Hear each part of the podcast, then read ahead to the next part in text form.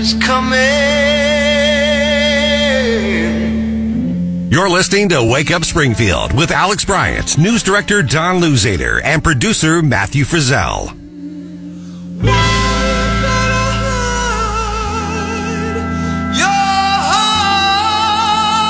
There it is. You recognize that opening, don't you? Wait a minute. Elijah? Is this the Elijah Haahr show? it is for the next 10 minutes. How you doing, Elijah? Good to have you. I'm good. How are you all doing? Doing very well, my friend. So thanks for joining us here in Wake Up Springfield. Um, the Speaker Soapbox. This is a time where you form one former Speaker of the House in Missouri.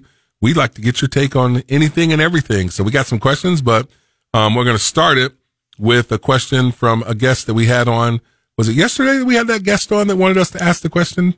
Oh yeah, Yeah, I forgot about that. Yeah, Don, question. she wanted you to ask yeah. the question. Don, no, I'm not gonna. no, no. we had a we had a guest on. We do this segment called "Shots Fired" with Joelle Cannon. I think you know um, one Joelle. Yes, I do. Yeah, she wants us to ask you how the the prep for the wedding is coming. Fantastic. It's going great. Can't wait. Can, Now- can be going better. Wait a minute now. There's a little more to the question than that. But she did say the prep for the wedding, but specifically, I think we're talking about the the, the diet. Ooh, what's of- that? the- or is that the word to use? Or I the mean, do you have? Do you, do, are you supposed to cut some weight for the wedding? Is that what I'm hearing? Like Yeah. a wrestler? Well, originally, so originally the plan was we were to start the year doing 75 hard, and um, we did it last year. Frizzell sort of led the group last year. Last year we, we were regimented and on point. This year it's been a little bit more of a challenge to do. Mac, Matthew could tell you it's way tougher the second time around, but here's the upside. We're actually 90 days away from the wedding. So we can start the second 75 hard here in two weeks, and it's going to go much better this time. Oh, good. Elijah, listen. Listen, I'm going to just tell you like this. I'm an offensive lineman. If I look like you, everywhere I went, I'd walk around with my shirt off. You know what I'm saying? Like I'd go to, so you used to tell your woman that's, please don't do please don't do that, Alex. hey man, you're, that's just what I'm saying. So anyway, let's dive into some good stuff over here. Um, we have, I, I want to go to some local stuff first up in the Missouri House and Senate up there in Jefferson City. We see a lot of, we had filing. So everyone's filing for everything. Any, anyone filing for office that maybe you want to like point out, mention, um, any races particularly that catch your eye? Yeah, I think the really interesting thing is not necessarily who's filed for things, it's who has not filed for things. And I think there's a few big names. Um, State Treasurer Vivek Malek, who was appointed by Governor Parson, has not filed to run for reelection. Now, everybody thinks he's going to file. Everybody assumes it. He was at Boone County Lincoln Days last night, shaking hands with the voters. But um, he he got into a little bit of a scrape with Representative Scott Cupps at a budget committee hearing earlier this week. There's been some allegations that he did some things that may not have been totally legal, and so he did not file for reelection on the first day. That was pretty surprising. The other one, State Senate Pro Tem Caleb Rowden, who is planning to run for um, Secretary of State, also did not file the first day. And more interesting, last night he was at, he was not at Boone County Lincoln Days, which is his home county. He was going to be the prohibitive front runner in that race, and now all the scuttlebutt is that he may may decide to take a pass. Wow. I know, dude. See, um, so just things are catching up with him. Is that what we're looking at? Is that uh, a purely irresponsible speculation? And that's what we do here on Wake Up Springfield. Yeah, I think I think. Listen, we've we've talked about this for the last few years. The state senate has had numerous problems, and I think the rumor mill is that, between a lot of people is that it's it's starting to just collectively drag down the entire. You know, there's a senator running for almost every statewide office, but it's a collectively that that their inability to pass legislation is starting to drag down all of them, and not just each one individually. Well, let's get let's be fair. They did pass one bill. So I mean, Crushing it, they, crushing it. they finally they finally did get IP reform done though. Let's talk about that. Like what's what's that mean? How, how's that you know what's that mean for us here in Missouri?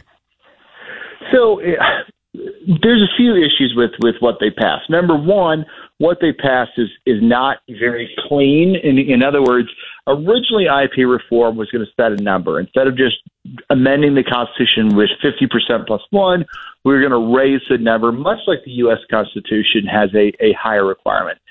That debate became somewhat convoluted, and instead, what they passed is, a, is legislation that will have to go to the ballot that would say a constitutional amendment has to get a majority of the vote in a majority of the House districts.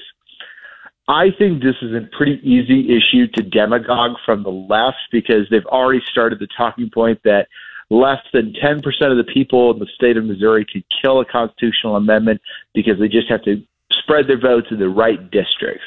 Um, the other thing is, there were some other issues that were originally going to be included in this conversation.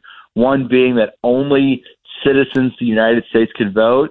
The language in the state is not exactly clear about non citizens being able to vote.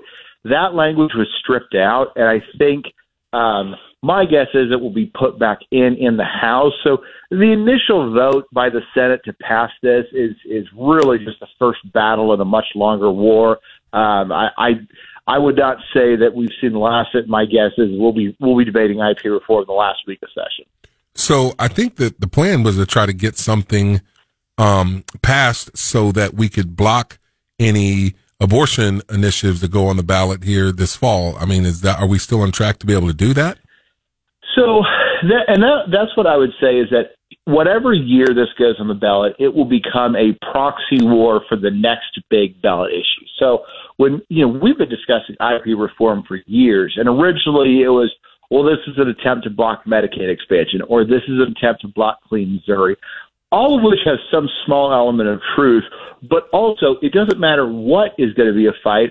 When you make it tougher to amend the Constitution, the, the groups that want to add something are going to say, oh, this is just their attempt to block something. Now, yes, if if legislature passes it, Governor Parson can put it on the August ballot. He could put any other constitutional amendments on the November ballot. Should should he so choose. But we don't know that the governor would do that. And frankly, in some states, governors have been have rather have put those larger constitutional amendments on the August ballot because they don't want them to change the turnout models in the general. All right. Um, let me just switch gears here a little bit. We have our Missouri caucus for the presidential um, race here coming tomorrow, and many people are just now becoming aware, like, what's this caucus? I got people sending me messages, texting me. I had someone call me late last night, tell me about it. It seems like people obviously don't know about it and almost don't like it. I mean, you know, what's your thoughts on this caucus as compared to a primary where you just get to go and vote 10, 15 minutes, you're out? Yeah, I, I'm not a fan of the caucus. You're going to see dramatically lower turnout numbers at a caucus than you would at a a primary because you have to go, you have to pre-register. There's a there's some work you have to do on the party platform. It's a much more involved process.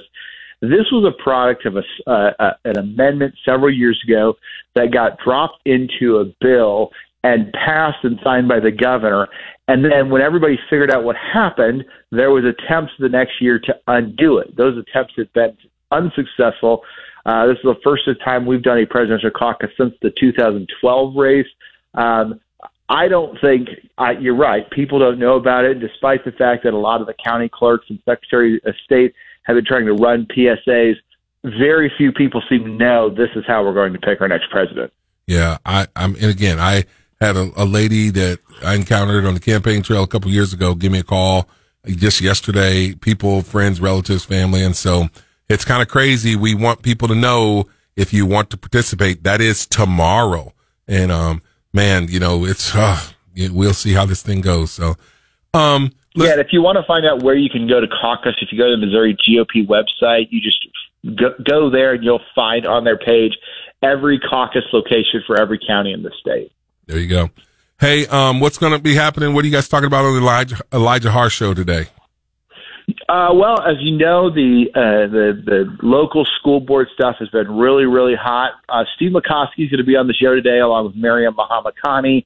Um, Cody Smith, the state budget chair, is going to give a weekend review at the Missouri legislature. There we go. So that's awesome. That's so awesome, man. Hey, we appreciate you, my friend. In 100 days until the wedding, Elijah Haahr, the host of the Elijah Haahr Show, right here on KWTO, 4 to 6 p.m. Um, yeah, man, thanks for your time this morning. Hey, thanks for having me on. God bless you. All right. Hey, we got a lot of great show lined up for you. Man, Elijah just, he, he knows a lot about a lot, bro. Indeed. A very smart man. And Joelle and them, they're happy though. I think, I think Elijah's the luckier one in that exchange. Yeah. Joelle's a great girl. Indeed. So we have at 835, we're going to be